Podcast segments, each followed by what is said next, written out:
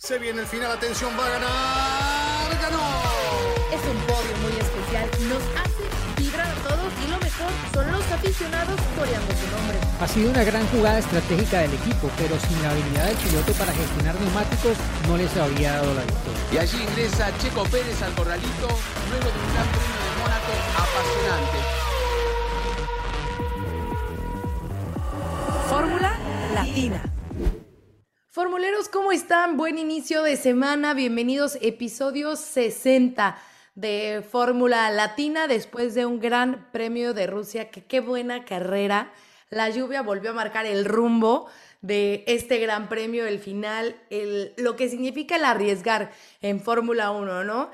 Eh, por ahí dicen que el que no arriesga no gana, y creo que en este gran premio quedó muy definido, el apostar por una estrategia, por un cambio de neumáticos, fue lo que cambió el rumbo, absolutamente, cambió el resultado, todo parecía que se dirigía hacia el garage de McLaren, pero unas cuantas vueltas más tarde todo cambió de color. Bienvenidos, bienvenidos a un episodio más y además con una victoria que, pues sí, es para los libros, y me quedo justamente con un post que hizo Mercedes después, después de esa victoria número cien de Lewis Hamilton, que pone a Lewis en una mesa y dice Lewis con los demás pilotos que han ganado más de cien carreras, ¿no? Y Lewis cenando así solito.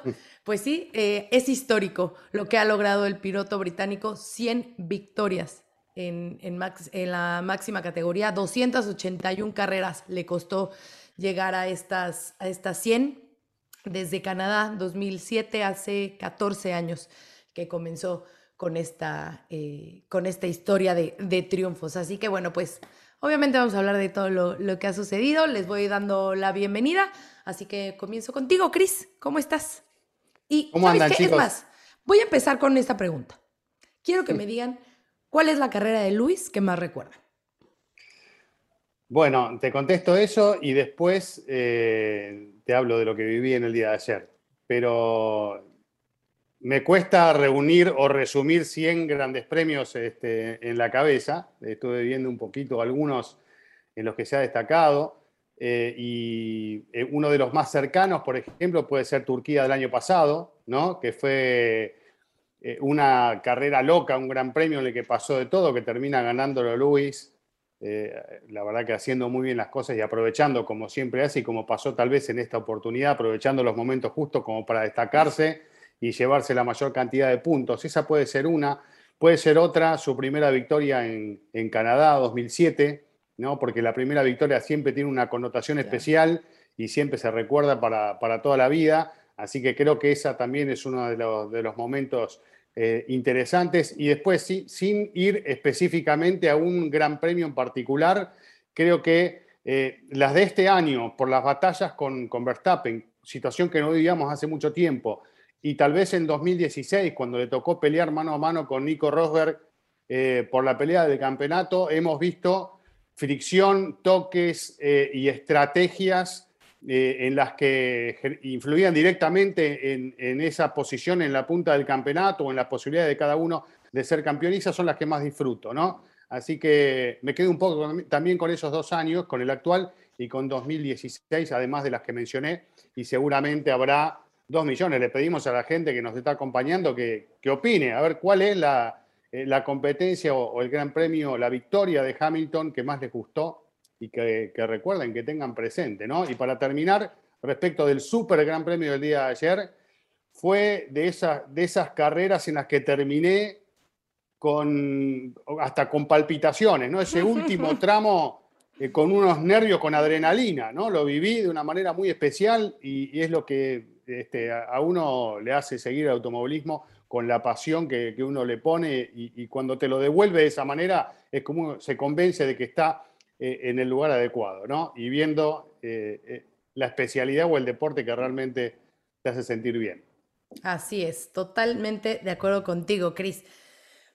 Telemejía, estuviste de cumpleaños, quiero que nos cuentes cómo estuvo el festejo, muchas felicidades. Eh, lo habíamos preguntado en redes, Cris, justo que ahorita que mencionaste de la mejor victoria, pero sí, escríbanos aquí eh, en redes, en el chat de YouTube, en lo que sea, en comentarios, todo, cuál es la que más recuerdan Y pues lo mismo te pregunto a ti, Mejía, Telemejía, felicidades. ¿Y cuál es la carrera de Luis que más recuerdas? Gracias, Gis. ¿Qué tal, chicos? Bueno, eh, ya sabían, ¿no? Que, que todo lo de este fin de semana en Sochi fue por mi cumpleaños, ¿no? Claro, claro. Festejo. Todo estaba claro, preparado para que fuera para recordar este fin de semana con el resultado inesperado de la clasificación y luego de la carrera y lo que fue esta ruleta rusa, literalmente, ¿no? De las últimas seis vueltas de la carrera que cambiaron por completo las diez primeras posiciones en cuestión de, de nada, ¿no? De ese aguacero, de esa llovizna que algunos esperaban que se convirtió en un aguacero para otros, que acabó con sus opciones de conseguir un resultado que parecía muy a la mano apenas eh, vueltas atrás, ¿no? Y bueno, me quedaría de Hamilton, es difícil, ¿no? Obviamente la, la primera que viene a la mente es la que mencionaba eh, Cristian. El año pasado justamente vamos para Turquía y el año pasado allí consiguió eh, el título. Obviamente pues eh, es una que se recuerda bastante, pero de sus primeros años probablemente, y es curioso, ¿no? Creo que las que más recuerdo de Hamilton son todas carreras en las que ha habido lluvia. Sí. Una que recuerdo mucho es una que le cayó muy mal a, a Sebastian Vettel, ¿no? Mm. Que fue un poco la que marcó ese punto de inflexión en su carrera y en su lapso como piloto de la escudería Ferrari, ¿no? El Gran Premio de Alemania de dos mil dieciocho. Se recuerda más por lo que pasó con Vettel, como chocó cuando lideraba, que por lo que de alguna forma generó esa situación, ¿no? Y era que Hamilton venía con todo, recortándole a los brincos, y él veía que iba a ser imposible poder contenerlo, ¿no? Creo que las decisiones que, que tomó él con el equipo, porque en esto nunca es solo el piloto, siempre tiene que estar también en mayor o menor medida el equipo, cuando cambian las condiciones, cambiar de neumáticos, cuándo montarlos, y luego que el piloto logre hacer funcionar la estrategia y saque máximo provecho de esa decisión que han tomado, ¿no? Entonces, esa y bueno, de, de dos mil ocho hubo dos carreras también en lluvia, Gran Bretaña, que es un clásico de, de una gran victoria de Hamilton en Silverstone, eh, su primera victoria en casa, si no me equivoco, y luego también en ese mismo año hubo otra que tuvo lluvia, eh, a ver si me acuerdo cuál fue. Bueno, si me acuerdo después les digo, pero hubo otra, hubo dos carreras en ese dos mil ocho que fueron marcadas por la lluvia, igual que otra que recuerdo mucho que fue bastante parecida, iba a ser decisiva para el título, al final no lo fue, que fue el Gran Premio de Japón en Fuji en dos mil siete, ¿no? Una pista que Hamilton jamás había visto en su vida, a la que llegaron con la opción de título los dos pilotos de McLaren. Él en su primera temporada en la Fórmula uno, él acabó ganando esa carrera en la cual Fernando Alonso chocó, que dependiendo a quién le preguntes, pues hubo aspectos que sumaron para que Alonso no tuviera el mismo rendimiento que Hamilton en la lluvia, que acabara chocando, pero al final el resultado quedó en lo que quedó y que fue que Hamilton consiguió la victoria, una que parecía lo acercaba al título como debutante en la Fórmula uno en ese dos mil siete. Creo que no hay un piloto en la Fórmula uno que tenga tantas victorias en lluvia como Lewis Hamilton, y creo que probablemente, a mi modo de ver, eso dice más que sus cien victorias. Perfecto. Y ahora vamos contigo, Juan. Esto no es broma, porque siempre bromeamos de que si Juan estaba en la época de Fangio y demás, pero sí has estado tú en, desde ese Canadá dos mil siete, ¿no? En esas victorias. Obviamente las de este año, pues no has estado eh, presente, pero de esas doscientas ochenta y una carreras has estado en bastantes, Juan. Sí, seguro. Bueno, obviamente este año y el año pasado, solamente este año pude asistir a tres, pero volviendo un poco a cuál me quedo, justamente es Canadá, porque se maduraba, luego de ese debut fantástico que tuvo en Australia también con el podio, se maduraba que iba a ganar, eh, y sobre todo en una pista que le ha sido siempre una de sus favoritas, ¿no? Como es Canadá. Fue una victoria apasionante, todo el mundo festejando, estaba allí el papá, me acuerdo perfecto de, de esos festejos, y me quedo con la primera porque como, siempre, como bien dijo Chris, uno nunca se olvida de la primera vez, entonces este, esa primera vez fue muy importante, y además la última, tengo memoria muy este, selectiva, y la última realmente me pareció importante porque... Porque bien lo dijo Diego recién, el piloto que más ha ganado carreras con, afectada por la lluvia, ¿no? Que llueva todo el tiempo, ha sido Michael Schumacher, que tiene dieciocho, seguido por eh, Hamilton dieciséis, ahora tiene diecisiete, ¿no? En algunas estadísticas que se han circulado por allí, y luego vendría Senna, pero corrió mucho menos también. Entonces, creo que Hamilton en ese, en ese ámbito se desenvuelve de una manera muy, pero muy inteligente, pese que en el final él un poco negó la posibilidad de entrar, porque el piloto está ahí arriba, pero enseguida entendió cómo estaban las condiciones y volvió a entrar. Lo ha hecho también en, en Inglaterra, cuando una vez le dijeron tenés que entrar a boxes, y, y él entró prácticamente sin avisar a nadie, puso los neumáticos y la ganó la carrera a Nico Rosberg. Esas decisiones del piloto que son claves, por eso hay mucho para hablar de, de Lewis Hamilton, pero me quedo con la primera y la última, porque ese margen que le sacó a Max, que hizo una gran carrera y demás, cincuenta segundos demuestra de la decisión que tomó también Mercedes correcta en ese momento, así que con un amplio margen logra su victoria número cien, que se le estaba negando de alguna sí, manera, sí, ¿no? Sí, Desde sí. Silverstone pas habían pasado muchísimas carreras y no llegaba y no llegaba, y él mismo lo dijo, ¿no? Costó llegar a la cien, entonces yo creo que lo habrá disfrutado, la primera y la última seguro, ese centenar de carreras que para mí es algo realmente increíble. Y para terminar y hablar un poco de, de lo que fue la carrera también, memoria selectiva, muy cortita tengo, eh, la mejor carrera del año para mí en, en todo aspecto, ¿no? Desde la largada, de cómo se reubicó Hamilton, de cómo venía Max, de cómo venía Checo, como Carlos Sainz, o sea, todo el tiempo hubo eh, tensión, nunca uno dijo, bueno, por más que haya trencito no se podían pasar, alguien iba a cometer un error. Vino la lluvia que parecía que era mentira, ¿no? Porque la anunciaron al comienzo y después nunca apareció, entonces uno ya no le cree, como el lobo. Ah, va claro. a venir el, el lobo y las ovejitas, jajaja, ja, ja, y vino la lluvia. Estamos mal acostumbrados. Sí, que viene, que viene, que aparte. viene y no viene. Sí. Siempre. Aparte no es que era una lluviecita, era, empezó a caer fuertísimo. Y ahí, la, cómo juzgaron los pilotos cada, cada uno en la situación de pista. Por eso me pareció fantástica. Más el broche de oro con esas cien victorias y el segundo lugar de Max. Realmente una carrera que, como bien decía Chris, no tenías minuto para estar mirando otras cosas. Es más, se te perdían cosas, ¿no? Sí. Porque uno ni siquiera se dio cuenta prácticamente que Kimi eh, sumó, que llegó en un octavo lugar con un auto. O sea, todo fue algo maravilloso, eh, pero bueno, podía hablar horas de la carrera de, de ayer, pero lo que yo digo es la primera, la número cien de Lewis Hamilton y toda la del medio, que fueron también muy buenas algunas. Tenemos todavía tiempo para ir hablando de todo lo que ha sucedido. Yo me quedo, ¿sí? Solo para agregar, era Mónaco dos mil ocho la que se me escapaba, ah. que también fue con lluvia y que, bueno, que al final hay que hay diferentes interpretaciones de qué es una carrera con lluvia, ¿no? Porque yo decía antes que no había un piloto con más victorias en lluvia. Juan dice que, que Schumacher tiene más, pero creo que ahí habrá discrepancias dependiendo de qué se considera una carrera con lluvia. Claro, exacto, por eso lo aclaré. Hay que ver, esta carrera...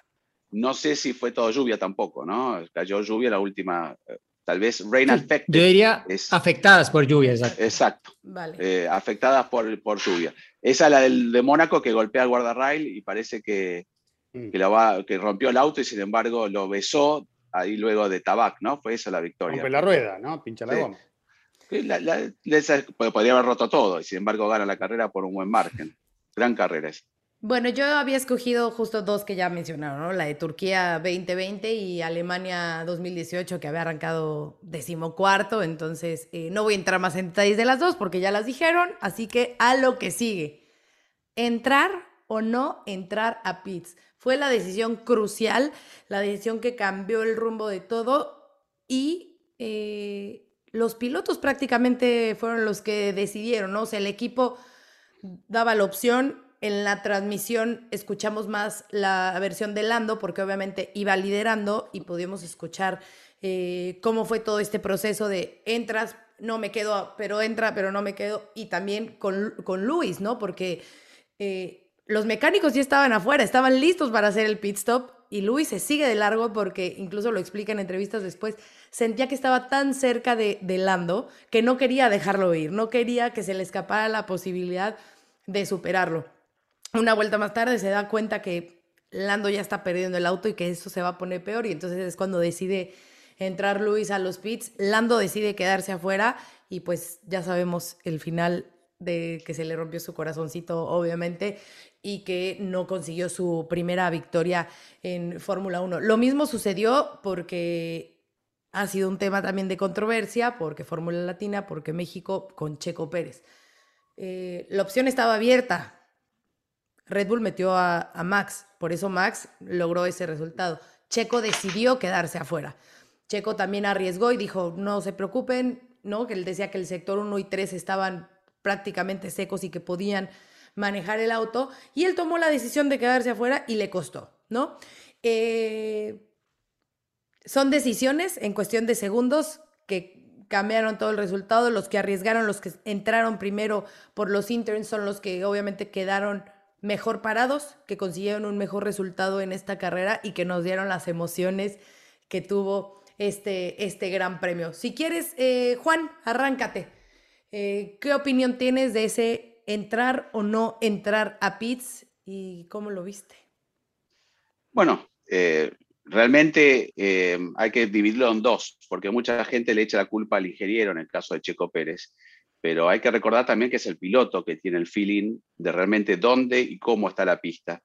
Eh, por eso Checo, inclusive, si uno sigue toda la secuencia del onboard, tarda en responder, porque estaba esperando tener referencias, tenía que ver si realmente valía la pena, no es que contestó enseguida no, claro, como sí lo hizo Lando, ¿no? Lando, ni bien le dan el mensaje, él dice, no, me quiero quedar, porque está ganando, ¿no? Eh, él... lo tiene que arriesgar todo. Eh, luego, con el diario del lunes, como decimos siempre, es muy fácil. Eh, se equivocó, que... pero la lluvia estaba prevista y cada equipo tiene su propio servicio de meteorología, además de la Fórmula uno, que iba a ser un poco menos leve, este, o no tan fuerte, mejor dicho. Y sin embargo, bueno, jugó mal. Eh, en la inexperiencia, Hamilton lo tenía de referencia a Lando, que algo que Checo no tenía en algún momento. Checo estaba haciendo solo. Este, entonces es más difícil juzgar la condición de pista y Lando venía para todos lados y Hamilton inclusive en un momento quiso atacar pero se fue también un poco afuera y levantó, tiene experiencia como dijimos, eh, muchísima y sobre todo en esas condiciones que es muy buen piloto y pudo primero decir que no, que él quería quedarse para evaluar la pista y después se, se da cuenta que no, hace caso al equipo y entra, y está en todo su derecho. Eh, yo creo que la decisión obviamente, repito, ¿no? Si no hubiera llovido tanto y podía mantener un poco Lando el auto, tenía un margen, pero se equivocó, lamentablemente, pero arriesgó. Y yo creo que era entrar o no entrar, ahora sí te digo, sí, era entrar. Es fácil Ay. decirlo ahora, ¿no? Mm. eh, lo decimos todo. Eh, Alonso también, en un momento estaba en el tercer puesto, rebasando autos este, con los slicks, llevando el auto un poquito más prolijo y teniendo un buen ritmo, pero después no terminó en el podio, ¿no? Pero arriesgó, pero se dio cuenta que tampoco podía seguir. Y Max era... obvio, lo tenía que hacer. Valtteri Bottas fue uno de los primeros, ¿no? Que dio la pauta de cómo empezó a rendir el auto. Y si no llovía más, tal vez, no sé. Yo no creo que Lando lo podría haber mantenido en el... Es increíble, y para cerrar, ¿no? Porque me estoy yendo para todos lados, cómo cambia el rendimiento del auto con un neumático slick y un neumático de lluvia intermedia. Es algo que realmente cuesta entender, ¿no? Pide treinta y cinco litros de agua por segundo comparado con un full wet, pero es, esa diferencia es abismal de meter el auto en la pista y no.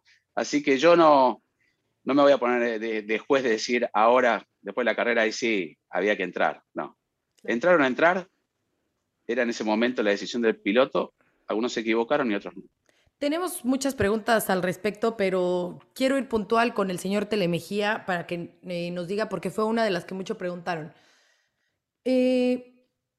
Los ingenieros tienen la información, ¿no? Están viendo, obviamente, si el clima, si va a llover más, si no. Y como lo menciona Juan, el piloto está en la pista, es el que da las sensaciones, el que puede percibir qué tanto está eh, bien o no el estado de... Pero, ¿sobre quién recae más esa importancia, ¿no? Con los datos. Eh, es realmente es un trabajo de equipo, deciden entre los dos, se le deja a uno la responsabilidad al otro...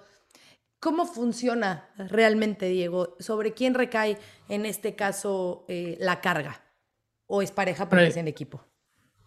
Bueno, yo creo que atribuir porcentajes a eso es muy difícil, ¿no? Pero al final creo que la última palabra la debe tener quien tiene más información, que es el equipo por lo general, ¿no? El piloto tiene unas sensaciones, pero en el caso de el clima, de cuánto va a cambiar, pues es algo que probablemente un piloto que está... enfocando el noventa por ciento de su concentración en mantener el auto en la pista lo más rápido posible, pedirle que aparte de esto juegue con un pronóstico del tiempo que no conoce en detalle y que proyecte su carrera tres, cuatro, cinco vueltas, es muy complicado. Así que eh, eso por un lado. Y por el otro, obviamente no es lo mismo tú tomar una decisión cuando vas liderando una carrera que cuando vas noveno, décimo, undécimo o incluso segundo, ¿no? Cuando tú estás en la primera posición, entrar eh, significa entrar antes que tu rival, significa ceder el liderato de la carrera, que no sabes si lo vas a recuperar. Entonces, es lo mismo que pasó durante la Q tres del sábado, ¿no? Russell hizo un excelente trabajo, pero Russell no tenía nada que perder. Él ya estaba en Q tres y eso era ya como una victoria para él. Entonces se entiende que haya sido el primero en montar los neumáticos de seco y con ello haber dado una vuelta más que el resto, con lo cual logró extraer algo más de potencial del neumático y conocer un poco más realmente cómo estaban cambiando las condiciones vuelta a vuelta. Gracias a eso se pudo poner tercero en la parrilla. Y del otro lado estaba Mercedes, que hizo todo lo contrario, aparte sumándole el error de Hamilton entrando al box, golpeando el muro, retrasando el cambio de neumáticos de Bottas. O sea, fue la hecatombe en ese momento para Mercedes y acabaron perdiendo la posibilidad de haber eh, puesto en resultado lo que había sido el dominio durante el fin de semana hasta ese punto, porque ellos habían liderado todas las sesiones y habían estado uno dos también durante eh, Q uno y Q dos. Entonces, se mojó la cosa y claro, quienes están al frente son quienes más complicados lo tienen para tomar la decisión y son quienes están de alguna forma afrontando el mayor riesgo. Entonces, no es exactamente la misma posición. Y de otro lado, pues creo que aquí era cuestión de, de saber qué iba a ser el clima, básicamente. Eh, leí una entrevista de Andrew Shovlin, que es eh, uno de los hombres que está siempre en el pit lane de, del equipo Mercedes, y él de alguna forma simpatizaba con, con lo que le ocurrió a McLaren y decía, claro, es que cuando estás liderando es más difícil tomar esa decisión. Ellos en Mercedes tenían la información previa con Bottas y pues el tenerlo en esa posición tan retrasada a Bottas les daba la oportunidad de mandarlo con el neumático eh, intermedio y que él dictara exactamente cuándo había que entrar. E incluso así, Hamilton no entró cuando el equipo lo llamó, claro. Entró una vuelta después. En el caso, por ejemplo, de Checo y de, y de Alonso, ellos entraron una vuelta después de Hamilton y fue una diferencia brutal entre una vuelta y otra, ¿no? Eh, tengo, pues, aparte de eso, los, los tiempos de... Si tú miras los tiempos de, de vuelta de la carrera y te vas a esas últimas vueltas, la vuelta cuarenta y ocho ya estaba lloviendo y aumentó la lluvia, digámoslo, de forma importante, pero no a su mayor nivel. Norris giraba en uno cincuenta y cuatro y Hamilton prácticamente seguía su ritmo en los uno cincuenta y cinco. En la siguiente vuelta, que fue la cuarenta y nueve, Norris fue más rápido que en la vuelta anterior. Y allí también, que allí fue cuando entró Hamilton, Hamilton lo llama y él dice, pero está secando la pista. Uh-huh. Pero le insiste a Bono a tal punto que no le da opción de no entrar. Le dice, no, entra. O sea, ya le habían dicho dos veces, box, box, box, box. O sea, cada vez que le hicieron el llamado, se lo dijeron cuatro veces como para marcárselo bastante. Aparte diciéndole, ya entró Verstappen, ¿no? Que en el caso de, de Mercedes también jugaba esto, ¿no? Porque ellos no estaban solamente peleando por el triunfo de la carrera. Ellos están dentro del contexto de la lucha por el título y están peleando contra Max Verstappen. Y Max Verstappen ya había entrado al box en ese momento. Y lo que no podían permitir era acabar la carrera detrás de Max Verstappen por una mala decisión, que ya Hamilton se había saltado la primera llamada, no se podía saltar la segunda porque, bueno, ahí le habría caído todo, pero por algo es el múltiple campeón del mundo, por algo ha ganado cien carreras en la Fórmula uno y por, por algo ha ganado tantas al lado del equipo Mercedes, setenta y nueve con la de este domingo en Sochi. Así que si no es tan fácil como decir es más culpa del uno del otro, no, creo que hay muchas circunstancias que hay que analizar.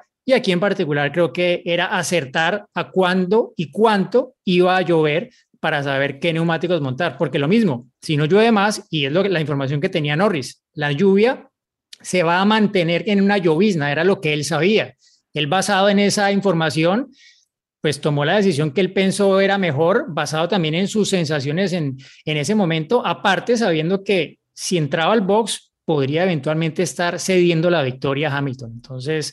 Eh, sí, es, es bastante complicado tomar una decisión cuando se está al frente de una carrera y, a, y aún más cuando se está a puertas de conseguir tu primera victoria en la Fórmula uno, ¿no? Porque es que Norris estaba jugando su primera victoria en la Fórmula uno y de repente decir, mira, no, ¿sabes qué? Voy a entrar porque es que es lo más seguro, es lo que eh, tal vez puede salvarme de no trompe. No, o sea, eso, eso no pasaba por la cabeza de Lando Norris y si el equipo no se lo marcaba muy claramente, era imposible que él tomara esa decisión por él mismo. Cris, en el caso de Checo, eh, ya estaba en posición de podio, ¿no? Se había repuesto de una mala parada en los pits, que tuvieron eh, problemas con, con un neumático, una parada larga, eh, sin embargo remontó las posiciones y ya estaba en esa, en esa posición de podio, pero bueno, la comenzó a perder justamente por esta decisión de quedarse afuera. Se le dijo, ¿quieres entrar? Y Checo decidió eh, quedarse y fue que ya entró tarde, por decirlo de alguna forma, ¿no?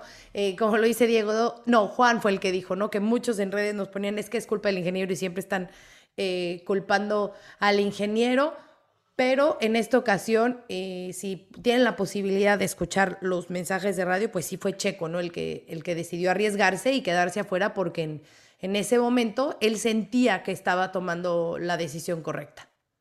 Sí, bueno, y claramente varios hicieron esa, ese análisis en ese momento de acuerdo a la situación en la que estaba uno en la pista, porque, por ejemplo, Verstappen tuvo la posibilidad de ver autos pasándose, de, de digamos, yéndose afuera delante suyo, cosa que te va abriendo el panorama de, de cuál es el estado y de qué es lo que te puede pasar y, y tal vez acelera tu decisión de detenerte cuando te llama el equipo o antes de lo que tenías pensado. Eh, fue muy confuso lo que pasó, la lluvia empezó de manera muy tenue, la pista no estaba mojada en todos lados, entonces con esa condición, cuando faltaba tan poquito, hace que se generen estas confusiones y ahí es donde pesan, por un lado la experiencia y por otro lado también la fortuna, porque nadie tenía precisiones de cuánta cantidad de agua iba a caer sobre la pista, y si hay alguien que tenía esa precisión, como decía Diego, es el equipo, no es el piloto, entonces si hay alguien que se tiene que poner firme porque sabe realmente cuánta cantidad de agua va a caer sobre la pista en los próximos dos minutos, ese es el equipo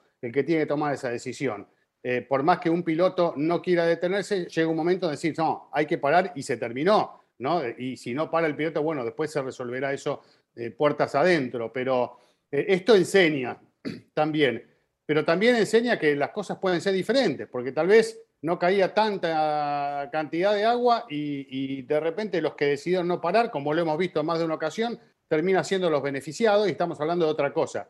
Hoy estamos hablando con el diario del lunes, esta es la situación y estos son los acontecimientos. Y, y para ir precisamente porque dio un detalle detallado Diego, eh, valga la redundancia, bastante preciso quería decir, y, y, de, y en realidad lo que quería destacar es que fueron diez vueltas, ¿no? diez vueltas...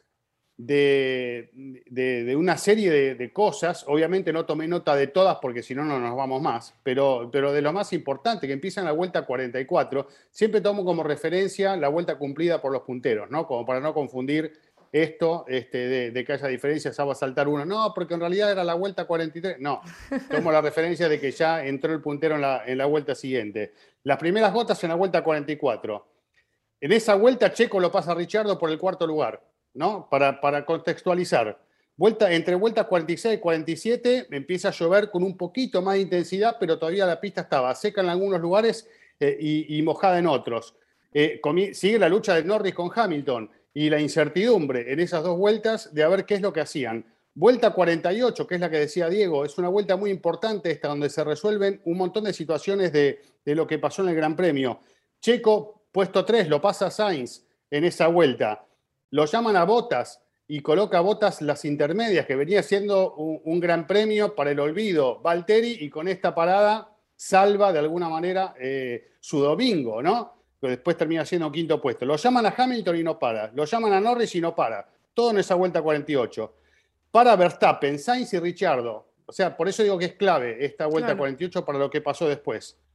Eh, y después en la vuelta cincuenta, vos decías, porque Hamilton estaba en la cuarenta y nueve todavía, Lo, lo llaman a Hamilton y ingresa a los boxes por intermedias. Pelean Alonso con Checo, la tercera colocación, que primero lo pasa Alonso y después Checo lo puede recuperar. Así que todavía tenemos en ese momento una situación de pista que les permitía a los pilotos, si bien tenían que trabajar mucho con el auto, poder pelear por posición y no salirse fácilmente de la pista. Y en la vuelta cincuenta y uno es donde viene la, la, la lluvia más intensa, que es la que, bueno, genera que... que haga el trompo Norris, que Hamilton se le venga encima, lo supere y todo el desenlace que ya conocemos con la victoria de Hamilton. Ahí termino, pero creo que son los acontecimientos más importantes, más allá de dejar afuera otras cosas que evidentemente también sucedieron, ¿no? Como el avance de Kimi, que vos decías, Diego, eh, y otros protagonistas que aprovecharon esta situación para salir beneficiados y todo lo que avanzó Verstappen. Sí, sí solo, solo quería agregar que eh, sí, eh, el pronóstico del tiempo era el mismo para todos. No sé si Mercedes dispone de algún eh, mecanismo o alguna persona que enviaron alguna curva o algo para que diera información adicional, porque lo que sí sabían era por dónde iba a empezar la lluvia, en teoría, ¿no? Cuál era la, la sección de la pista más cercana al mar y probablemente dónde se iba a mojar antes y dónde, si llegaba la lluvia fuerte, había que estar atentos para, para marcarlo, ¿no? Pero eh, la gente de Mercedes bromeó con esto hablando de, de Weather Frog, que la gente de Mercedes luego de prensa aclaró que era una especie de piedra que tiene unas leyendas que si pasa esto, entonces esto, y si pasa esto, entonces esto, pero era más un, un chiste, pero en fin, eh, la situación no era igual para todos, ¿no? Porque mencionaba lo de eh, Checo, pero por ejemplo, Checo y Alonso arrancaron con hard, entonces cuando llegó la llovizna, ellos estaban con neumáticos medios, bastante más frescos que quienes habían arrancado con el neumático medio y estaban con los duros ya muy gastados, caso por ejemplo de Carlos Sainz. Entonces, cuando tú tienes un neumático más blando que tu rival y hay llovizna, estás en una posición más favorable y cuanto más nuevo mejor, caso por ejemplo de Charles Leclerc. En la vuelta cuarenta y nueve que mencionábamos, que, que fue en la que el Norris fue más rápido que en la vuelta anterior ya con llovizna, o sea, él decía la pista está mejorando, que voy a entrar a poner neumáticos de, porque eso sí el piloto lo ve, él ve los tiempos y él sabe si está yendo más rápido o más lento. Claro. Entonces, entra en esa vuelta Hamilton y mira, había hecho uno cincuenta y dos punto siete fue el tiempo de Lando Norris. Atrás, con neumáticos medios, Leclerc giraba en uno cincuenta y cuatro. Que en ese momento estaba ahí, ahí con el neumático intermedio. En esa misma vuelta, eh, Bottas giraba en uno cuarenta y nueve. Entonces, incluso en ese momento era muy difícil saber quién había tomado la decisión correcta o no. El tema es que en la vuelta siguiente, en cuestión de segundos, se vino el chaparrón que se vino en esa claro. primera parte de la curva Diego. y de la pista y marcó pues, el antes y después para esas decisiones estratégicas. En algún momento, inclusive, algún equipo esbozó la posibilidad de poner neumáticos blandos, este, porque no estaban Tsunoda las condiciones. Los puso. Claro, Tsunoda los puso. Por eso. No estaban tan las condiciones eh, como para poner el intermedio, y sabemos lo que puede pasar con el intermedio. Para cerrar, vos mencionaste la carrera de Fuji del dos mil ocho. Me acuerdo perfecto que en ese momento era eh, asesor. No, yo dije Fuji dos mil siete. Ah, perdón, bueno, pero en Fuji, dos mil, Fuji dos mil siete, Mónaco dos mil ocho. O, o dos mil siete. dos mil ocho, eh, me acuerdo que estaba de asesor Schumacher en, en el equipo y hizo ponerle los neumáticos intermedios porque ellos tenían un sistema meteorológico israelita, me acuerdo, porque se mencionaba que tenían una información que iba a llover. Arrancó la carrera, que inclusive calzaron, creo que después hubo una comunicación porque ellos no, no dijeron que, la, que iban a utilizar el neumático ese, hubo un problema, me acuerdo, de fax con Jean Todt y demás. Este, me arrancó la carrera con los neumáticos este, intermedios, o en algún momento de la carrera pusieron, no me acuerdo bien, los neumáticos intermedios fue un papelón porque tuvieron que entrar a cambiar los neumáticos por los slicks y demás. Muchas veces el equipo también comete el error porque la meteorología es impredecible, por más que uno, y lo, lo vimos este fin de semana, ¿no? Se iba a cancelar todo eh, para el domingo sí. y sin embargo se pudo hacer la clasificación. Eh, iba a llover al principio de carrera, se lo informaron todos, inclusive dijeron, algunos equipos dicen que va a llover más, otros que dicen que van a llover menos. Eso quiere decir que hay distintos eh, servicios meteorológicos o información que tienen, además de la oficial. Entonces, era confuso, era, ya todo el fin de semana venía con ese antecedente, no era que decían, imposible. Bueno, va a llover en las cincuenta y tres, ojo que va a llover, y todos entraban sí. juntos. Por eso digo, fue un ingrediente único, y algunos lo interpretaban bien y otros mal, pero... Lo de Checo, que bien decías, Cris, este, Checo en el momento prácticamente se fue dos veces afuera, eh, se pegó contra el, el, el pit wall, eh, entrando boxes, o sea, las condiciones ya eran inmanejables, ¿no? Y fue sí. una vuelta, a diferencia o dos. Realmente no se le puede achacar en porcentaje, como bien dijo Diego, por más que el equipo tenga toda la información, al piloto, es como de cuando dice, y lo dijo Norris, ¿no? Ganamos... todos juntos y perdemos todos juntos. Creo que esa es un poco la, y una, la clave. Y, y otra cosa ahí, Juan, y es que el equipo tiene dos autos. Bueno, no todos. Eh, claro, exacto. Bueno, eh, Haas no lo tenía porque ya se ha re retirado Mick, pero si tú tienes dos autos, bueno, puedes jugártela con uno en una estrategia y con otro en otra, pero si uno te da la guía, pues ya sabes cuál fue la cuál tiene la mayor asertividad, exacto, y cuál no, sí, que fue lo que hizo Mercedes con Bottas, ¿no? Por eso fueron los, de los primeros en entrar, aunque aquí hago un paréntesis para decir, el primero que, que dijo que iba a cambiar de neumáticos fue, igual que el sábado, Russell. Él, iniciando la vuelta antes de entrar, dijo, preparen los Inter, lo mismo que dijo el día anterior, pero para que prepararan los de seco, exactamente la misma situación, y eso le permitió acabar dentro de los puntos. Pero, por eso, pero, pero luego, por la misma situación, no tenía nada que perder, ahí sí valía la pena arriesgar. Sí, eh, bueno, igual que Bottas, Bottas estaba exacto, detrás de bueno, él en ese momento. Sí, sí. Entonces, bueno. eh, eh, el tema es, eh, tienes una probabilidad de lluvia, ¿sí? Son juegos de probabilidades, pero aparte de eso, si te dicen cien por ciento de probabilidad de lluvia, tú no sabes cuánta lluvia realmente va a caer. Tienes una estimación, pero no sabes cuánta, ni exactamente en qué momento, porque aquí estamos hablando de que una decisión de segundos puede o ganarte o hacerte perder la carrera. Entonces, eh, es muy fácil después, viendo los resultados, decir quién se equivocó y quién no, pero hacerlo en ese momento y con las presiones propias de la posición que llevas en carrera en ese momento es algo muy difícil. Y solo para agregar, en el caso de, de McLaren, ellos sí que habían parado antes a, a, a Ricciardo, que él un poco marcó la pauta para que lo hicieran, pero el, el equipo al final fue el que acabó llamándolo para que entrara al box antes de que lo hiciera Norris. Luego tenía la información con él, pero tenía la información de la vuelta de salida de boxes de Ricciardo, que había sido mmm, realmente no tan clara como para decirle, sí, mira, está yendo más rápido con el neumático intermedio. Entonces, ahí tampoco para el equipo había suficientes señales para que le dijeran a Norris, no, mira, entra porque es que Ricciardo está yendo más rápido. Tampoco. Aparte, Ricciardo tenía neumáticos, no tenía eh, neumáticos intermedios nuevos, que entre nuevos y usados también había diferencia, y fue algo que dijo George Russell al final de la carrera. Entonces, es, como dicen en México, Giselle, un volado. Un volado. Estaba pensando, por Dios, sí, en esa palabra, te lo juro, iba a decirles, es que literalmente es un volado, porque eh, todo puede suceder, son segunditos, lo decían, una vuelta que puede cambiar el transcurso de toda la situación. Sería muy fácil decir, no, pues si el equipo tiene la información, que los llamen y que les exijan entrar, ¿no? Pero volteamos del otro lado, el piloto es el que está afuera y que siente el auto y...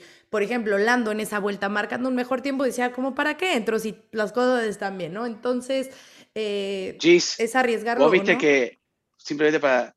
¿Cuántas veces los eh, team managers ponen la manito así para ver si está cayendo el agua? Sí, ¿no? sí, sí. Por más que tienen. O cuando le comunicaron, están abriendo los paraguas en la tribuna. Esa es una señal también para los equipos. O sea, se y manejan con toda la información que pueden tener, pero no solamente con el servicio, ¿no? No, ¿y cuántas veces para ver para dónde viene el viento, ¿no? ¿Y, y cuántas veces hemos estado de que estás en el pit lane y empieza a llover en el pit lane, sí, y los pilotos ni cuenta se dan de que está lloviendo porque en otro sector no hay agua, ¿no? Entonces, esa es la cuestión de que puede ser muy variable. Pero bueno, ¿qué nos dejó además de esta incertidumbre la lluvia? Bueno, pues que Rusia era un terreno Mercedes, ¿no? Y que deducíamos que a Red Bull no le iba a ir bien este fin de semana, porque además, sobre todo a Max, sobre todo eh, con esa penalización también, ¿no? Arrancar desde el fondo, en una pista que en teoría no les favorecía. Bueno, pues la lluvia le ayudó a Max Verstappen que esta competencia, que esta lucha por el campeonato solamente tenga dos puntitos de diferencia, ¿no? Se logra eh, subir ese podio, eh, terminar cerca de, de Lewis y no permitir que esa brecha siga, eh, siga creciendo. Entonces, siete carreras que quedan por disputarse y dos puntitos. O sea, la pelea sigue, no se despega y llega eh, un fin de pausa para después entrar a Turquía. Pero las emociones siguen. O sea, ¿hace cuánto que no teníamos? Creo que lo hemos dicho cada semana, pero es que creo que es de impacto, de hace cuánto que no teníamos un... una temporada tan cerrada y con el filo de no saber qué pueda pasar y para quién se pueda ir el, el título. Yo creo que hace cuánto. De que yo me acuerde. Nico Hamilton. Carrera número...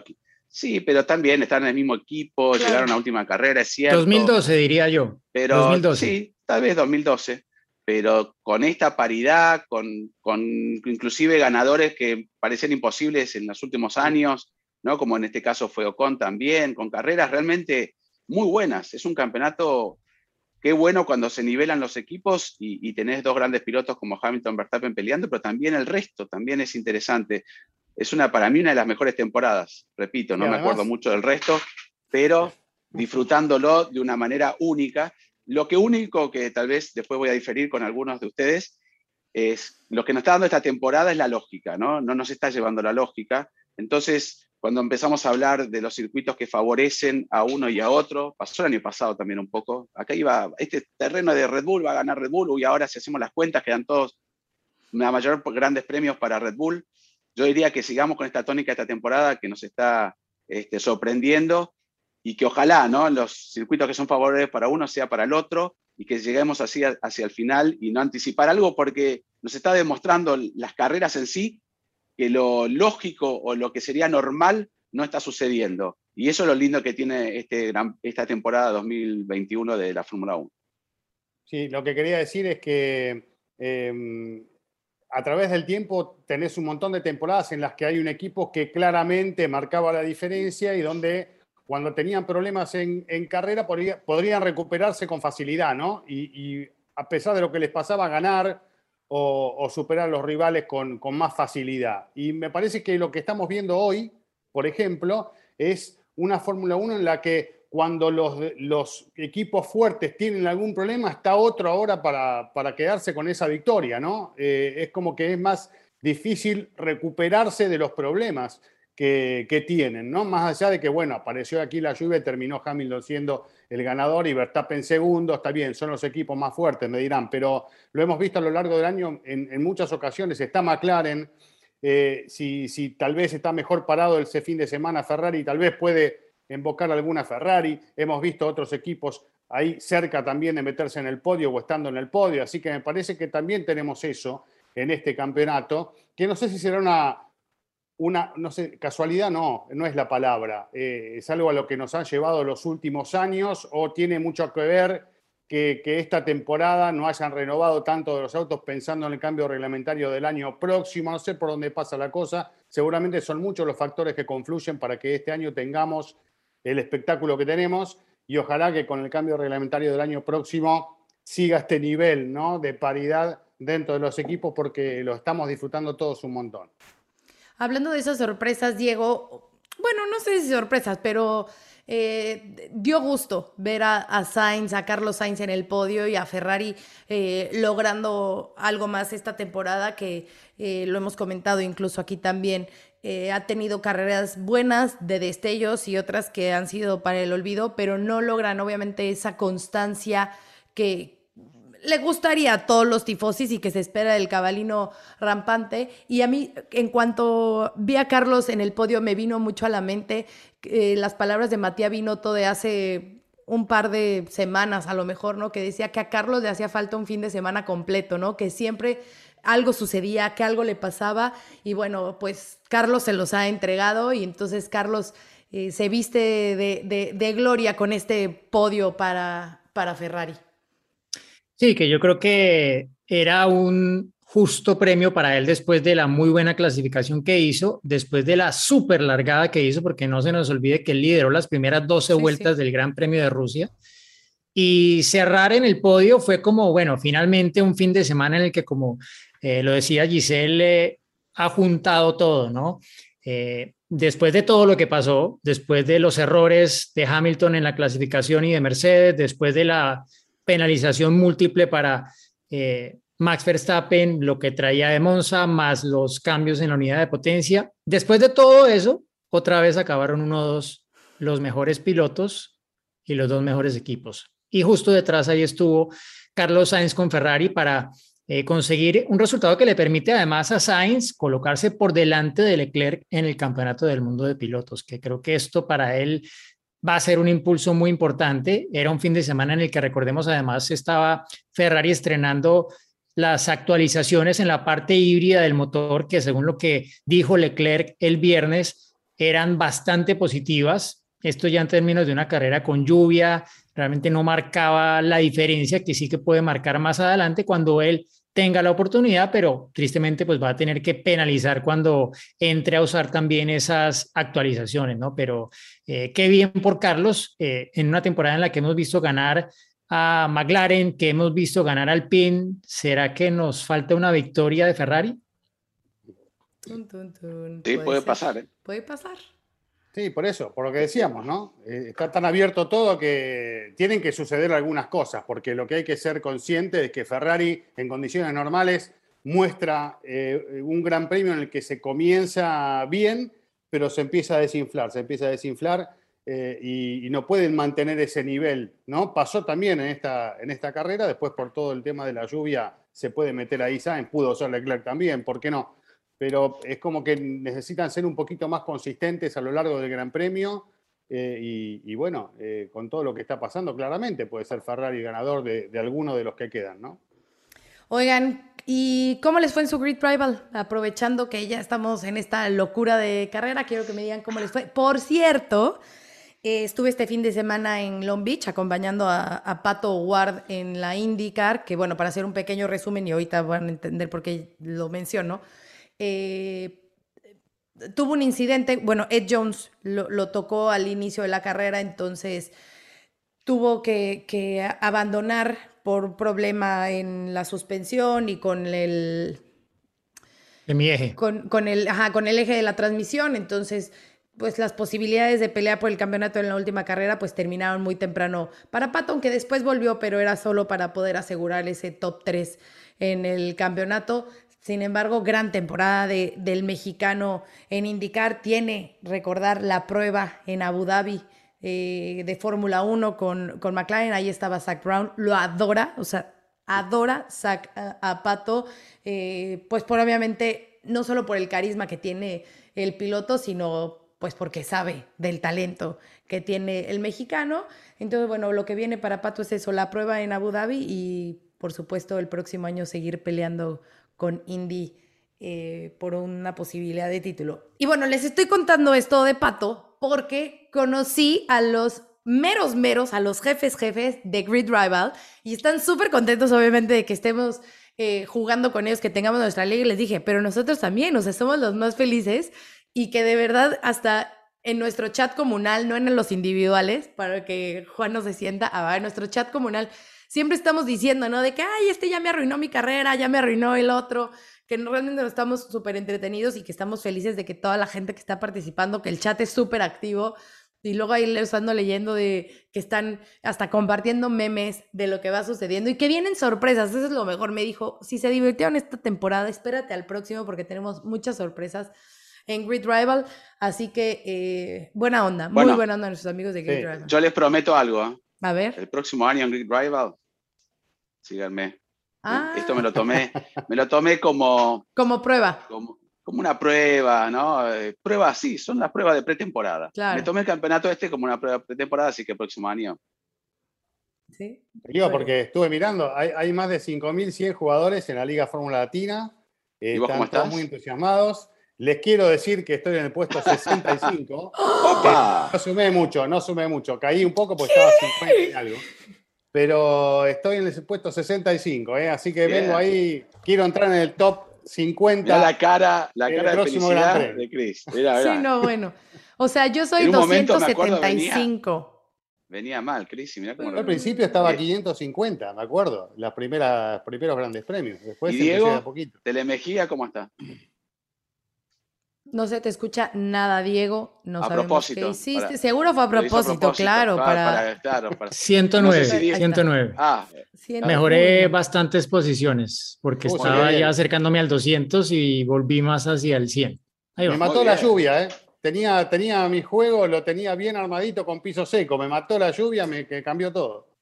Mira, o sea, yo si tenía... no estarías eh, entre los primeros diez, más o menos. Quédate tranquilo, no, entre los diez no, pero cuarenta y algo seguro. Yo tenía a George Russell, que eso me ayudó muchísimo, porque además lo tenía con, como talent driver, con la estrellita, pero pues no me ayudó tener a Checo, no me ayudó tener a Lando, eh, ni Tsunoda, ni Mazepin, y tenía McLaren, o sea que imagínense.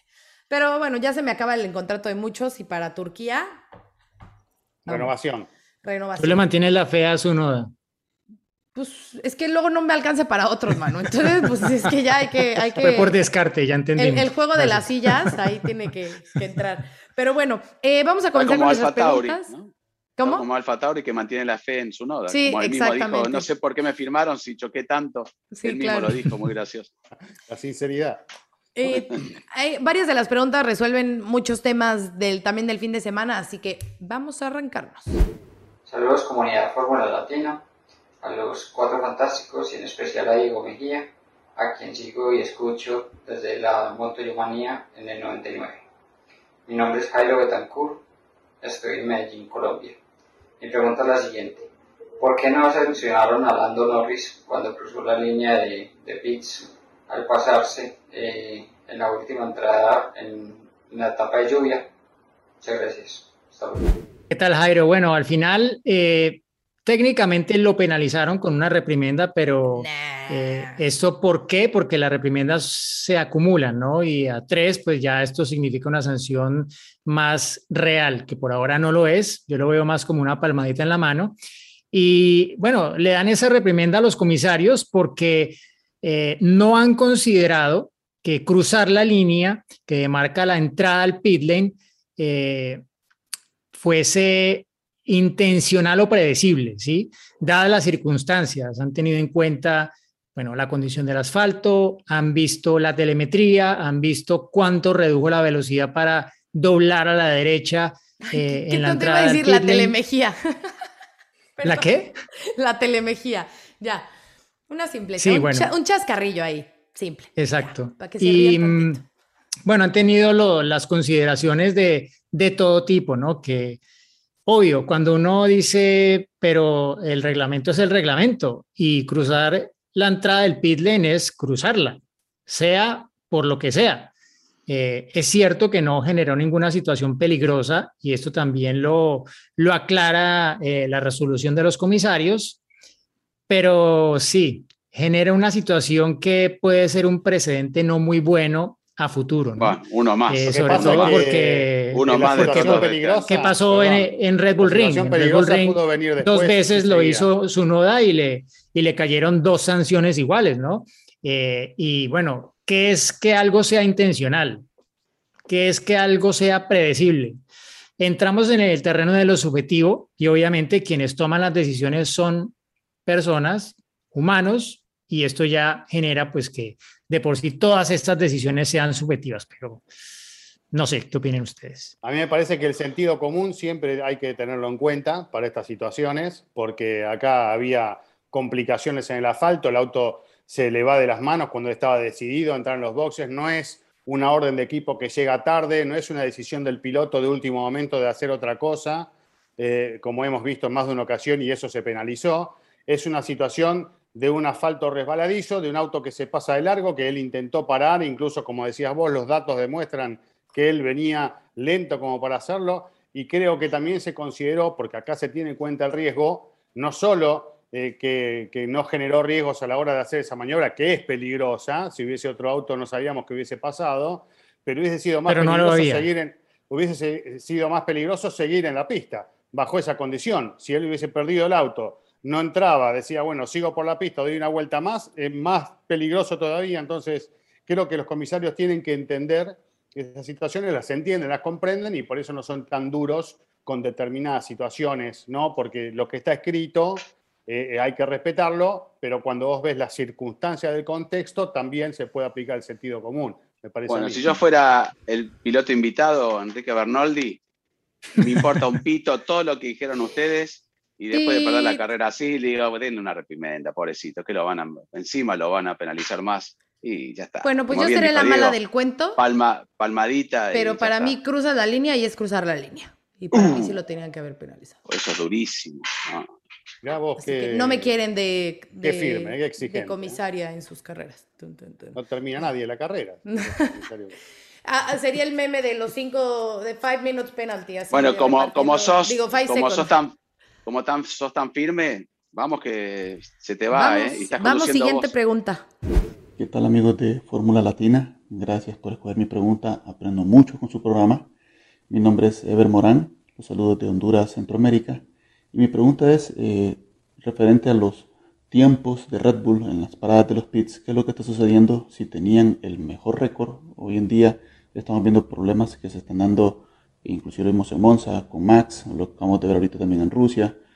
¿Qué es lo que está pasando? Eh, ¿Por qué han bajado ese rendimiento? Muchas gracias, saludos a todos.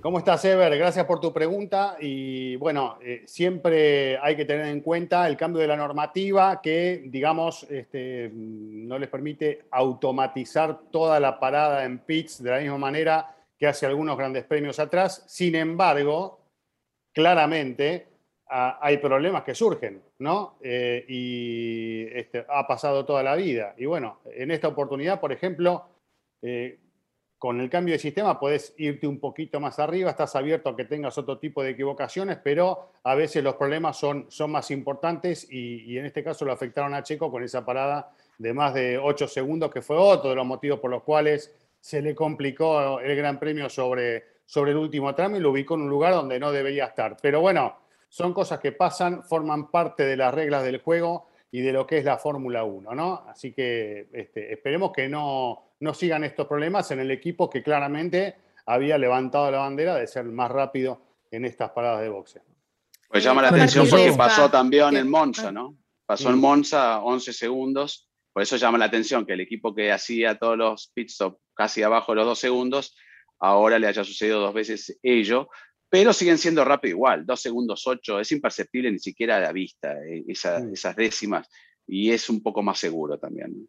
Sí, que bueno, bueno y agregar que... que fue a partir de Spa que cambiaron este reglamento para los que... Bueno, no... y, y agregar que, que Christian Horner reconoció que ese cambio en las reglas eh, tuvo que ver con la demora en la parada en boxes de Verstappen en Monza, ¿no? Que fue obviamente determinante para que al final hubiese acabado la carrera como acabó entre él y Hamilton, ¿no? Él reconoció que al final... pues fue un error humano y que justamente tuvo que ver con ese cambio, ese ajuste en la normativa. Bueno, vamos Qué a... lindo, error humano, me encanta. Que sigan así. Basta Le da más máquinas. Emoción, por lo pronto. Sí, todo automatizado, ¿no? Vamos a me escuchar... voy con Cris, me voy con Cris con esto. Ah, una más. Vieja escuela. Hola, mi nombre es Dorela Hernández de McAllen, Texas, y mi pregunta es, en esta última carrera... ¿por qué el equipo de Red Bull no metió a Checo para cambio de llantas al inicio de la lluvia y dejaron que él tomara la decisión? Pues ya que ellos tienen más información de cómo viene el clima. Saludos a los cuatro, gracias. Bueno, fue un poco lo que comentó Diego, lo que comentó Cris, Gisela al comienzo, ¿no? De, de quién asume la responsabilidad, y bien lo explicó Diego, eh, el que tiene toda la información es el equipo, pero se dejó eh, la decisión en manos del piloto, fue claro. El, el ingeniero cuando le dijo "it's up to you" o "it's your call", eh, le dijo a Checo y Checo tomó esa decisión. Luego, obviamente, con las condiciones de pista no pudo mantener el auto y entró, pero volvemos un poco a lo mismo, ¿no? Eh, yo creo que la decisión este, terminó siendo del piloto cuando a veces debería el piloto obedecer eh, lo que dice el equipo. Pero lo hemos visto a veces al revés, el, el piloto toma una decisión, como dijimos, Hamilton, no en esta carrera, sino fue en Silverstone, y realmente le gana a su compañero, y a veces al revés, ¿no? Como pasó aquí, Checo decidió quedarse, y bueno, finalmente no le salió bien. O hay veces que hay pilotos que... que toman decisiones y el equipo no les hace caso, como le pasó a Valtteri, ¿no?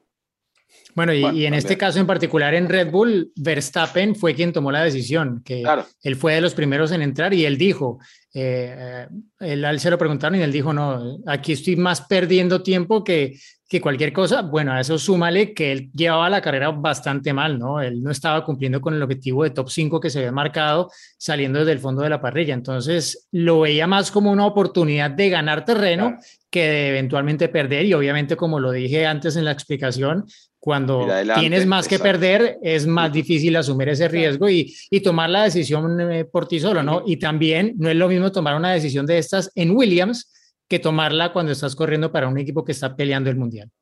Y claro, por eso lo dijo Diego también, condicionó la entrada de Max, la entrada de, también de, de Lewis Hamilton, ¿no? Porque también tenés que ver el, the big picture. Si no puedo ganar la carrera, perder el segundo puesto y que Max me pase sería muy grande. Entonces, fueron decisiones acertadas que en el caso de Checo tal vez quedó un poco desierto, ¿no? Un poco más aislado y a criterio del piloto, que él claramente, lo, lo, si lo escuchan en el onboard, fue decisión de él. Bueno, y se equivocó como Alonso, ¿no?